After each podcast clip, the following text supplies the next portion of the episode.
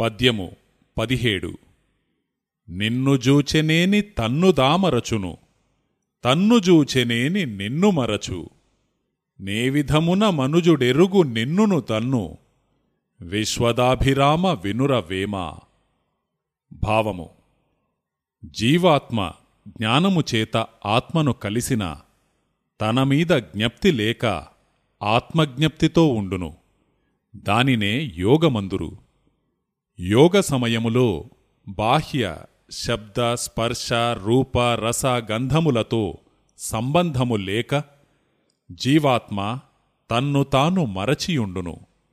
అందువలన ఆత్మను నిన్ను అని చెప్పుచూ నిన్ను జూచెనేని తన్ను తా మరచును అన్నారు.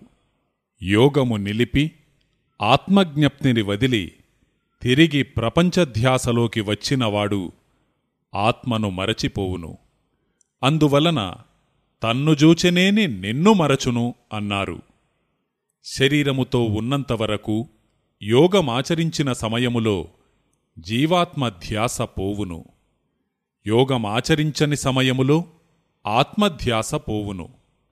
అట్లుకాక పూర్తిగా జీవాత్మ మూడవ పురుషుడైన పరమాత్మలో ఐక్యమైపోయినప్పుడు తాను ఆత్మకు జీవాత్మకు సాక్షిగా ఉన్నాడు.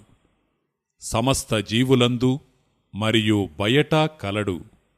కనుక నిన్ను అను ఆత్మను తన్ను అను జీవాత్మను చూడగల స్థితి మోక్షస్థితి అందరికీ ఈ విషయము తెలియదు గనుక ఏ విధముగా నెరుగు నిన్నును దన్నును అన్నారు.